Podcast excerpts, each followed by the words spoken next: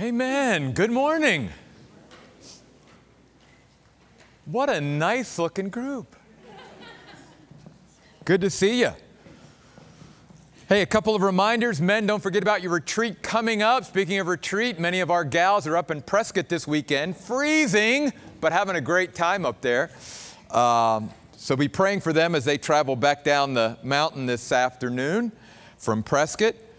Uh, also, don't forget about the Greg Laurie uh, crusade coming up in June. That information is back there at the men's table as well. This coming Wednesday, we're going to be talking about the Christian's great assurance and hope.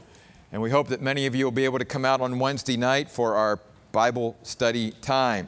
And then next Sunday, right after church, for those of you that can make it, arrange it, uh, we are going to go over to our property and have a time of prayer over there on the property.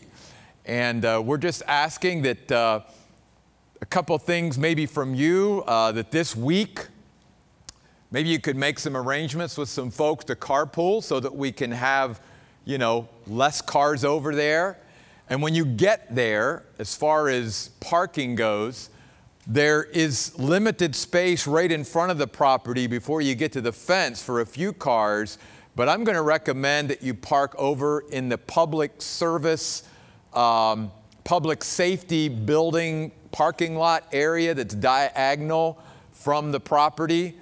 It's paved, it's over there. There's going to be plenty of spaces over there, and then you can just be careful as you navigate, you know, crossing those streets and actually getting over to the property. Um, but that is next Sunday after, right after church. And then, of course, our Sunday that we're going to set aside for getting a picture taken over there with everyone will be the first Sunday in May. So we hope that many of you can join us over there.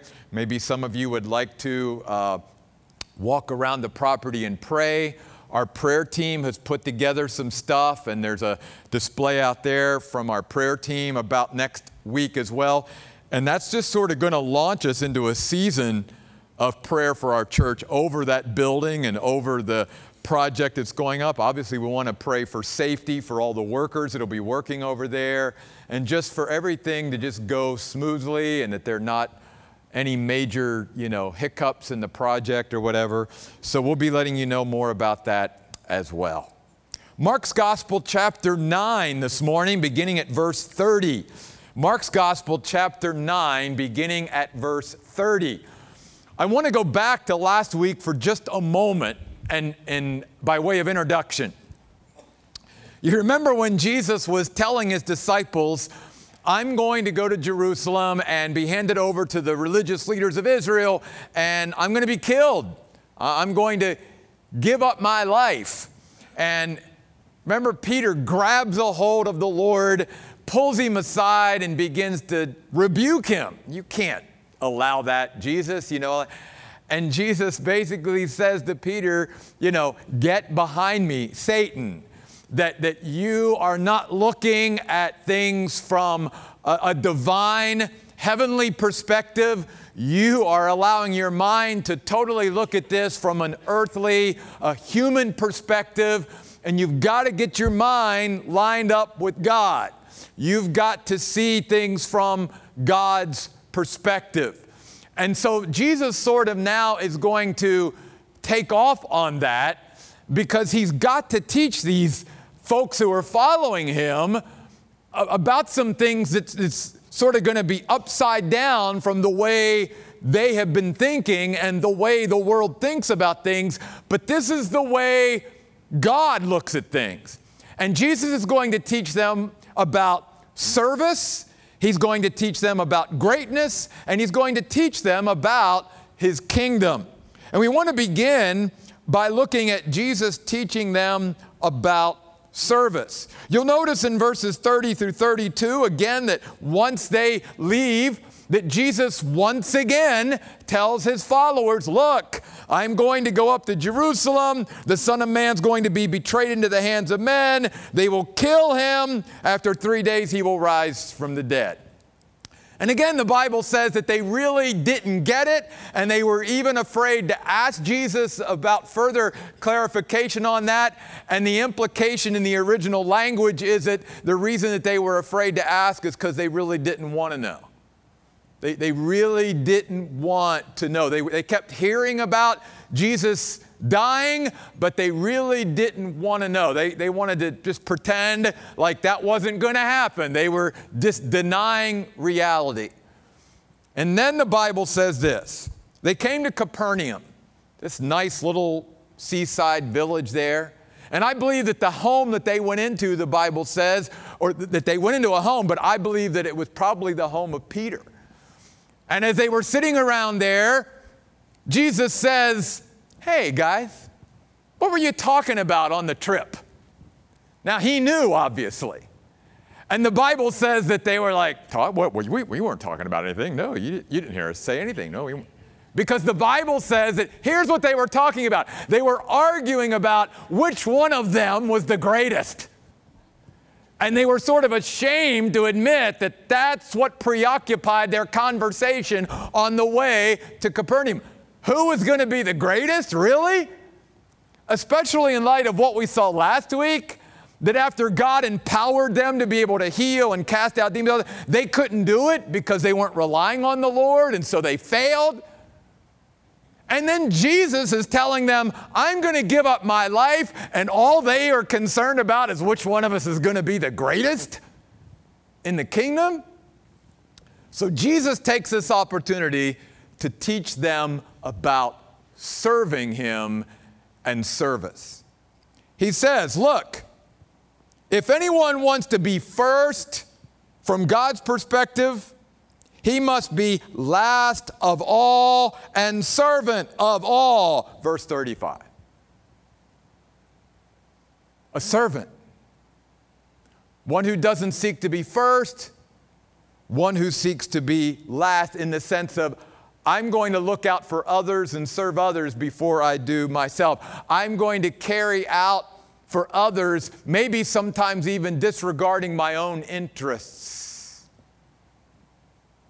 And then he takes a little child and he places the child right in the middle of all them. And he takes him in his arms and he says to them, Whoever welcomes one of these little children in my name welcomes me. And whoever welcomes me does not welcome me only, but the one who sent me. Now, this is one of those passages, as we're going to see, where it's really important that we pay attention to every word. Because I've heard this passage and others taught for years that what Jesus is teaching his disciples is this you and I need to be like children. But that's not what he's teaching here. In fact, when it comes to being like a child and service, that really doesn't fit, does it? Because let's face it, most children, they're pretty selfish. They, they want what they want, and they want it when they want it. And they don't really have a lot of regard for anyone else. They're children, they just know what they want. The key word here is welcomes. He said, Whoever welcomes one of these little children, that's what service is all about. Why? Why does he talk about welcoming, in a sense, serving a child, paying attention to a child? Because in Jesus' day, children were not valued at all.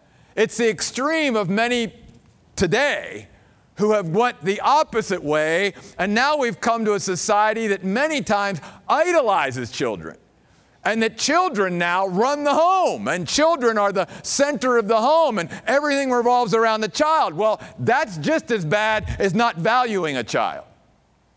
And that's why Jesus says, if you welcome a child, that's really showing you what service is all about. Why? Well, for, again, for the most part, a little child especially, until they're taught to do this, they're not going to thank you for the things you do for them. They're not. They might even be incapable of speaking at this point. All they're doing is accepting your service. You're not going to get thanks for it. You're not going to be appreciated. You're not going to be patted on the back. And Jesus saying that's what greatness is all about. He's looking at his disciples going, You want recognition. You, you always want to get something in return for the things that you do. But I'm telling you that true greatness is where you and I can pour out our lives in service for others and maybe not get anything. Jesus saying, don't expect anything in return because if that's the fuel for your service, you won't be serving very long. If you're always looking to others to be appreciated, you won't be serving very long. Though we should be thankful to one another, though we should show appreciation to one another, we will never show the appreciation and thankfulness to one another that we probably should. And let's even take it a step further. Let's talk about Jesus. Did Jesus wait around to get appreciated before he did anything? No. In fact, even what he did by sacrificing his life for all of us, has he ever really been worshiped and adored and appreciated the way he should have been for what he's done? No. But that didn't stop him from serving. And so Jesus saying, when you welcome a little child, you don't expect a thank you. You don't expect to be paid back because they can't pay you back. You don't expect anything in return. And greatness in, in my eyes is when you and I can give and give and give and not expect anything. And not do things simply for what am I going to get back for it. In fact, you see this principle all through the teaching of Jesus and the Bible. Let me take you to a couple of them quickly this morning. If you go back to the Gospel of Matthew, just back one book to Matthew's Gospel, chapter 6. Look at the first four verses. Be careful not to display your righteousness merely to be seen by people. Otherwise, you have no reward with your Father in heaven. Thus, whenever you do charitable giving, do not blow a trumpet before you as the hypocrites do in the synagogues and on the streets, so that people will praise them. I tell you the truth, they have their reward. Notice what Jesus is saying.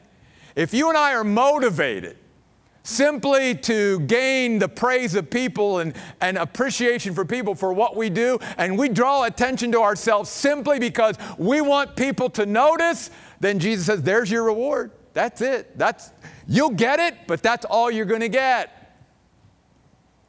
But then he says, But when you do your giving, do not let your left hand know what your right hand is doing, so that your gift may be in secret, and your Father who sees in secret will reward you. And the Bible teaches that yes, God will reward us for every little thing that we do. So don't worry about, Jesus says, people not noticing. That's not what we serve or why we should be serving. That's not what greatness is all about. Greatness can serve others and lay down their lives for others without always the getting something in return back. The Bible does teach it. God is not unjust so as to forget your work and the love that you have demonstrated for his name and having served and continuing to serve the saints. Hebrews 6, verse 10. God will never forget what you and I do, and God will compensate and reward and bless us, but that should never be our primary motivation. And then, if you'll turn over to the book of Luke, one book past the book of Mark, where in Luke chapter 14, Jesus teaches this, beginning in verse 12 of Luke 14. And let me say this Jesus isn't saying to us here, don't ever invite your friends or family over for a dinner. That's not what he's saying here. But what he is saying is, don't always make it about inviting people over or showing hospitality or serving them with what in mind is, what am I going to get in return for it? Intentionally do things for others sometimes knowing you won't get anything back because they can't repay you. In fact, think of the verse in James where James even says to all of us, pure and undefiled religion before God is to take care of widows and orphans in their time of need. Well, obviously, for the most part, they're never going to be able to do anything back for us or pay us back, but that's, that's why it's so cool because we're just doing it without ever expecting anything in return. And notice what Jesus says in Luke 14, verse 12. He said also to the man who had invited him, When you host a dinner or a banquet, don't invite your friends only, or your brothers or, or relatives, or rich neighbors, so that they can you can be invited by them in return and get repaid. When you host an elaborate meal, invite the poor, the crippled, the lame, and the blind. Then you will be blessed because they cannot repay you, for you will be repaid at the resurrection of the righteous. This is what Jesus means by welcoming a little child. He's teaching them in light of the fact that they're arguing about which one's the greatest and Jesus saying, I'll tell you what greatness is. Greatness is when you and I can serve others and lay down our lives for others and give and give and give and not do it because of what others then do back to us, expecting anything in return. Doing it simply because we love. And we do things for others because we love God and we love them whether we ever get anything in return or not. That's real greatness from Jesus' perspective. Then you come back to chapter 9 of Mark and you look at verse 38. And here comes John. Now, when we think of John, Usually, John has a pretty good reputation. You know, he's the disciple that Jesus loved, laid his head on Jesus' chest at the Last Supper and stuff. Usually, when we think about disciples that really are sort of off track and, you know, put their, their foot in their mouth and stuff, we usually think of Peter, right? You know what? John had his own issues. Because remember, John was one of the sort of inner circle, Peter, James, and John, they were the ones that were able to go up to the Mount of Transfiguration. I mean, you can, you can just see it now John would have been alive in this day and age. John, you need to write a book. Seeing Jesus from the inside. Or My Secret Time with Jesus, you know. But I think at this point you can start to see that maybe some of the privileges that John was getting, instead of leading him to humility, was leading him to pride. Because notice in verse 38, now Jesus begins to talk not just about greatness, but about service to his disciples. And John says to him, Teacher, we saw someone casting out demons in your name, and we tried to stop him because he was not following us. Now, here again, one word is very key to unlocking the meaning of all this. Notice John doesn't say he wasn't following you, Jesus. He said he wasn't following us. Is John displaying a little bit of pride here? Like, well, what we're involved with, Jesus, because we're actually with you, is more important than what other people are doing? Could it be also that some of the other disciples are still sort of smarting because they couldn't cast out this demon, and now this guy who's not part of the inner circle of Jesus seems to be able to cast out a demon? And John's trying to suppress it and saying, We tried to get him to stop. And notice Jesus says, Don't stop him. Why are you stopping him? Because the one who does a miracle in my name, will, will he be able soon afterward to say anything bad about me? Whoever is not against us is for us, John. What are you trying to stop him for? Don't you understand that service isn't about us? It's always about the Lord and others. Now, listen, again, what Jesus isn't saying is this if this man would have somehow been teaching heresy or doing something, again, ungodly or unbiblical, obviously Jesus would have called him out on it. And we should too. But what John here is displaying is this spirit of exclusivism, of we're the only ones that's really got this right, right?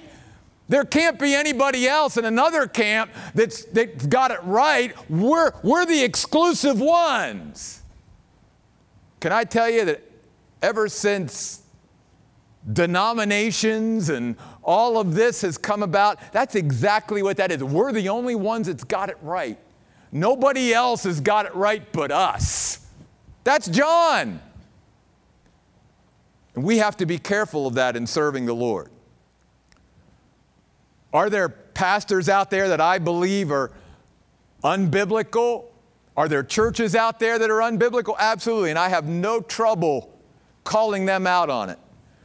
But there are other churches and other pastors that just because they're not doing it my way doesn't make them wrong because they're following the same Jesus that I'm following, and they're trying to promote the same Jesus that I'm trying to promote. They may not be doing it the way we would do it, but that doesn't mean they're wrong. And that's where a lot of Christians, when it comes to serving the Lord, they have a hard time because it always has to be done the way I would do it. And we have to be careful of that. Another thing that John here is displaying that really cuts in on serving God is having to be in control. That's where many Christians struggle too. If they can't be in control of everything that's going on, if they can't micromanage everything, they just simply can't release it because I got to be in control of every facet of it. And Jesus is trying to teach a very important disciple here something. He's saying, Don't you understand that what God does is always bigger than you? and it's always bigger than us. And therefore, when you and I serve the Lord, we've got to come at it from that standpoint. God is always going to be doing stuff bigger than us, bigger than you and me, and even bigger than our church. And we've got to get to a point where we're okay with that. Because, like Jesus said, if they're not against us, then they're for us. Isn't that why even Paul in the book of Philippians even admitted, he said, Look, there are guys out there that are preaching Christ sincerely, and other people out there who are preaching Christ, but they're just trying to do it to undermine me and my ministry. But remember what Paul said? He said, I'm rejoicing that Christ is preached. If, if it's negative against me, that's fine because I don't serve the Lord for me. I'm here to lay down my life for the Lord and for others. And if Christ is being proclaimed by them, I'm okay with it. They might not like me, they may be trying to undermine who I am, but if they're preaching Christ, I'm okay. Philippians chapter 2. That's what Jesus is saying here. When we serve Him, it can't be about us. It's got to be about others. In fact, most of the time, when God is doing something in our lives or even allowing something to come into our lives, it's not about us, even though, again, what's our first thing is God, why are you allowing this to come into my life? Why am I going through this trouble? It might not be about us at all. It might be that God wants to use us and our life and what we're going through and how we're going through it to touch somebody else's life. But we look at things just like John so often is how is it affecting me? How's it look about us? And Jesus again is trying to get his eyes off of him and get it on the bigger picture. And the bigger picture is God is always going to do things that involve more than us. That, that's part of why so many Christians miss out on what God could do because they can't work well with others. They can't serve well with others.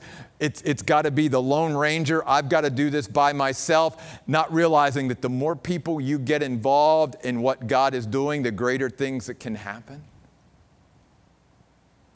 because we've got to learn not only to be dependent on the Lord, but dependent on each other, and that others can bring things into that equation that maybe I wouldn't do it exactly that way, but if that's the way God is leading them to do it, then I need to again release that because if it's not against Christ, then it's for Him, and it may not be the way I would do it, it may not be the way I would lead it, but I've got to be okay with it and let God rule the bigger picture.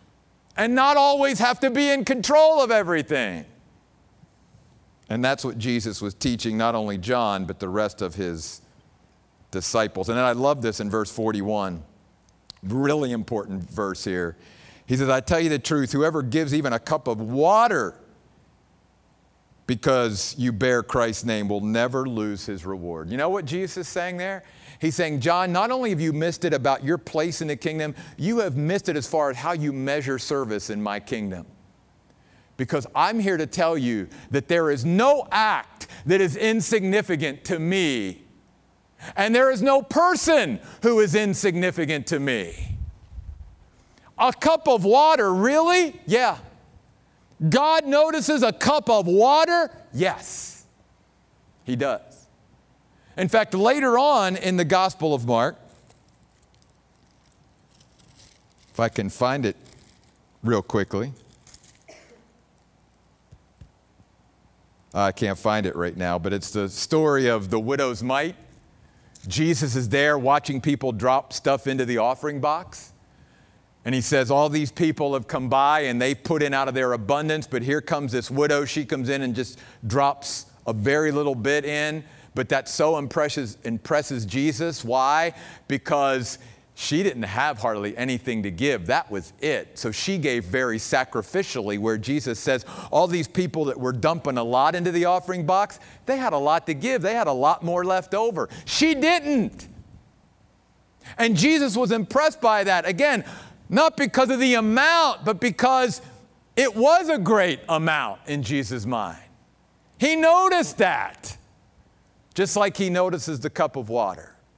So, you and I, when we serve the Lord, we've got to get past this idea that because I feel like I'm not doing something big, that it's not significant. There are no insignificant acts when it comes to the Lord. If we are seeking to glorify Him in any way, then He says, even giving a cup of water in my name, I'll notice that. I'll notice the widow's mite. So many Christians, well, the only thing I can do is pray. That's a big thing. Do not minimize the little things. There are no little things when it comes to God. So often Christians don't want to serve because they can't do something significant or big. And what Jesus here is trying to teach John and the rest of his followers is everything's significant to me. Don't categorize or compartmentalize, well, I can't do something big, so I'm not doing it all. Everything is big to God. Everything.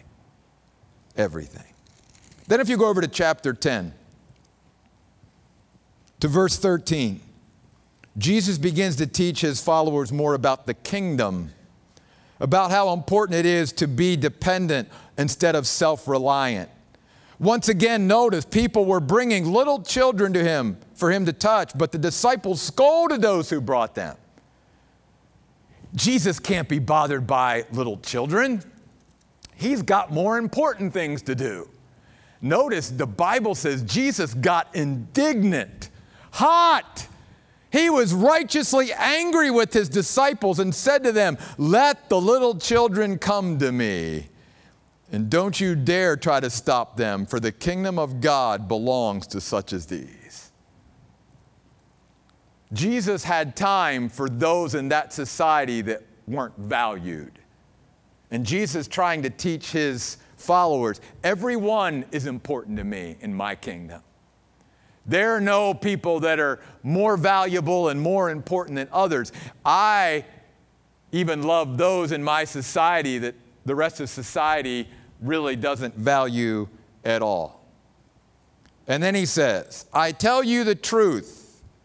Whoever does not receive the kingdom of God like a child will never even enter it. What's he teaching here about his kingdom? that his kingdom is all about grace. Once again, notice it's not about being like a child, it's receiving like a child. Notice in verse 13 that the children were being brought because they were so young, they couldn't come to Jesus on their own. They didn't have the wherewithal, the strength, or whatever to be able to go to Jesus by themselves. So they had to be brought. And Jesus is using this again as an illustration of don't come with your own stuff, don't come full of self. Come like a little child and receive the kingdom of God. Receive it. Don't bring anything with you unless we come like a helpless child with nothing to contribute except empty hands, Jesus says, we will never enter the kingdom of God. Children often are in a place where all they can do is receive. They can't give anything. These were very, very young children. Think of babies and at the most toddlers. They have nothing to give at that point in their life. All they can do is receive. And here's another thing at that age, especially, they never refuse a gift out of self sufficient pride. And that's why Jesus says, unless you and I receive the kingdom of God like a little child, we'll never even get in. Because it's not about what we bring. It's not about our good works and how good and moral and upright we are. It's about rejecting our self righteousness, which is nothing before God. It's about acknowledging our depravity and acknowledging the holiness of God and saying, God, I've got nothing to bring where I can earn this standing and salvation in this relationship with you. I simply come as a little child just wanting to receive from you, God, because I have nothing in and of myself to be able to bring.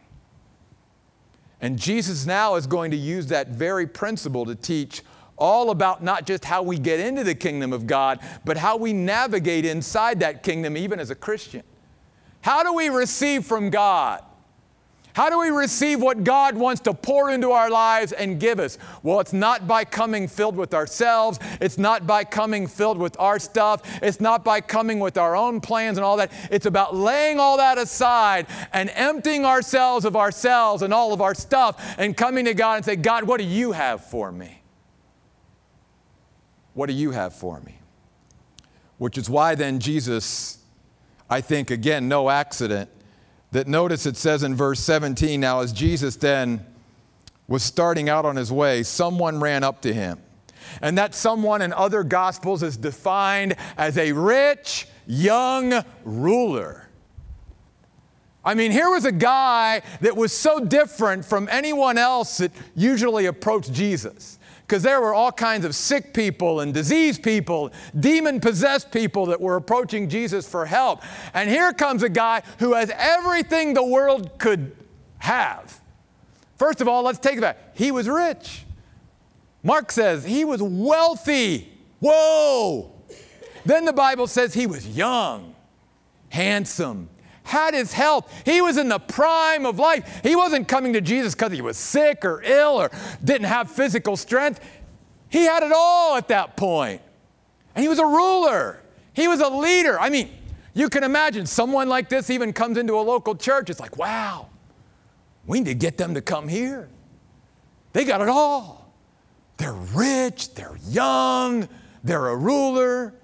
All the single young ladies are going, oh my goodness. But notice there was something missing in this young man's life. Even though, from the world's perspective, he had everything, which is why he comes to Jesus and he says, as he fell on his knees. So he's exhibiting, in a sense, some desperation here. But we're going to see it's desperation up to a point. It's like many people today they get to a certain place in life and it's like, I, I, need to go to church or I need to go to God and I'm going through some crisis or defining moment in my life. And, and they show some desperation, but we'll see how far that desperation takes them. For the young man said, Good teacher, what must I do to inherit eternal life? And there again, key words I do. Like a little child, only not the good way. I do. parent, grandparent, somebody trying to help them, could help them. No, I do. I do. Self reliant. I don't want your help, God. I don't want anybody else's help. I do. And that's the way this young man came. What can I do, God, to inherit? Now, obviously, at this point, he didn't recognize Jesus as God. He just simply said, I recognize you as a good teacher. And Jesus said to him then, Why are you calling me good? Me good. No one is good except God. Why is Jesus saying that? Because he's trying to point him toward God and he's trying to get him to see that you have, a, you have an inadequate understanding of goodness. Because you're just calling me good. Yeah, good, but, and you have an in, in, inadequate understanding of your depravity and of God's holiness. You, you need to get some stuff clarified here. And I want you to see ultimately that I am God, but I want you to think about what I've asked you. Am I really good? Because if I am, then I'm God, not just a good teacher. Then Jesus asks him, Do you know the commandments? Now, in the Net Bible, it says, You know the commandments, but I think in the original, it's Jesus actually asking him, Do you know the commandments? And then Jesus starts to list off some of the Ten Commandments. And the young man said, Oh, I not only know them, he says, Teacher, I have wholeheartedly obeyed all these since my youth. Oh my goodness, really? That's really what you think? Basically, that I'm good enough. Well, if he was, then why was he falling on his knees before this good teacher and asking him what he could do to inherit? Now, give him one thing. He doesn't come to Jesus and say, Jesus, how can I multiply my portfolio? Or, uh, Jesus, can you, can you talk to me about uh, uh, what, what kind of, uh, you know, getting a good mate for the rest of my life and giving me some advice there and all those other things. He, he does come to Jesus and say, I'm talking to you and want to know about eternal life. So he is, in some way, looking past this present age to the future. But he's still so mixed up. And he still thinks that he can do something. And Jesus is trying to strip away all of this young man's self delusion in thinking that he has, he's good enough, he's, he's going to make it, right? I've got enough to offer God. I can bring all this stuff and show, because again, in his mind, like many people today, it's because I have all this stuff that, that shows that God has blessed me, right? So me and God are good, right? Or else I'd have bad health and I wouldn't have a big bank account and I wouldn't have the position that I have in the world. It's, it's evidence that God, you know, thinks very highly of me, right? And the Bible says Jesus looked at him and felt love for him. Oh, can you imagine that look? Like, Oh, you poor young man, you just, you don't get it, do you? You don't get what the kingdom of God is all about. You're still self reliant. You're still relying on yourself. You still think you're good enough because you have no concept of your own depravity and you have no concept of the holiness of God. So Jesus says, You lack one thing. Now, obviously, the one thing is Jesus, but if this guy's going to insist on doing something, then Jesus says this then go sell whatever you have, give the money to the poor, and then you'll have treasure in heaven, and then come and follow me on my terms, not on your terms. Why did he say that? Well, because again, he's trying to show this young man you really don't keep the commandments like you think. Because one of the great commandments is to love your neighbor as yourself. So if you love your neighbor as much as you love yourself, then give away all that stuff that means nothing to me, and you come and follow me on my terms. And again, that's where many times we go wrong in the kingdom is we want to follow God, but we want to follow him on our terms, not on his terms. If it's his kingdom and he's the king, then he calls the shots. And you'll notice something else here. Jesus doesn't lower the standard for this young man. He doesn't make an exception so that this young man can somehow get in because he's rich and he's young and he's a ruler and he's got all these things to offer. No. In fact, the Bible says, at this statement, And I want you to really notice this, verse 22 of Mark 10. This man looked sad and went away sorrowful, for he was very rich. You mean somebody had an encounter with Jesus and they went away sad and grieving? Yeah. Yeah. Because he wouldn't let go, even for the kingdom of God. He wouldn't let go. See, that's what Jesus is trying to teach about his kingdom. That he's not just to be part of our life, he's to be the priority of our life. That the kingdom isn't just something we just sort of tack on to the rest of our lives. It is what consumes us. It is what drives us. It is what fuels us. It is what we are committed to and devoted to above everything else. Isn't that why Jesus says in Matthew 6:33, "Seek first the kingdom of God and his righteousness, and all those other things will be added to you." This young man couldn't let go of his self and his self-reliance and his stuff and all of that. And yet, here is the wealth of heaven standing before this young man in the person of Jesus Christ, offering himself to him, saying, Come, follow me, and you'll have riches beyond what you could ever imagine. But this young man could not let go of these earthly things to follow the King of Kings. And I fear that there are many churches filled with people today, every Sunday who hear the invitation of God in their life. Come, follow me, put me first, put my kingdom first. Let everything go that's, that's hindering you from truly being a disciple of mine. And just like this young man, they can't let go. And they go out that door, sort of crestfallen, a little sad, a little grieving, because they know they're missing something. And they know that they're on the brink of something big here, but they just can't seem to let go of it. Jesus is saying to us today as a church, Oasis Church, I got so much I want to pour into you, so much of my riches and, and resources that I want to give you, but you got to let go of what you want and what you can bring and all of yourself, and you got to empty yourself of all that church, and you got to let me pour the wealth of heaven inside.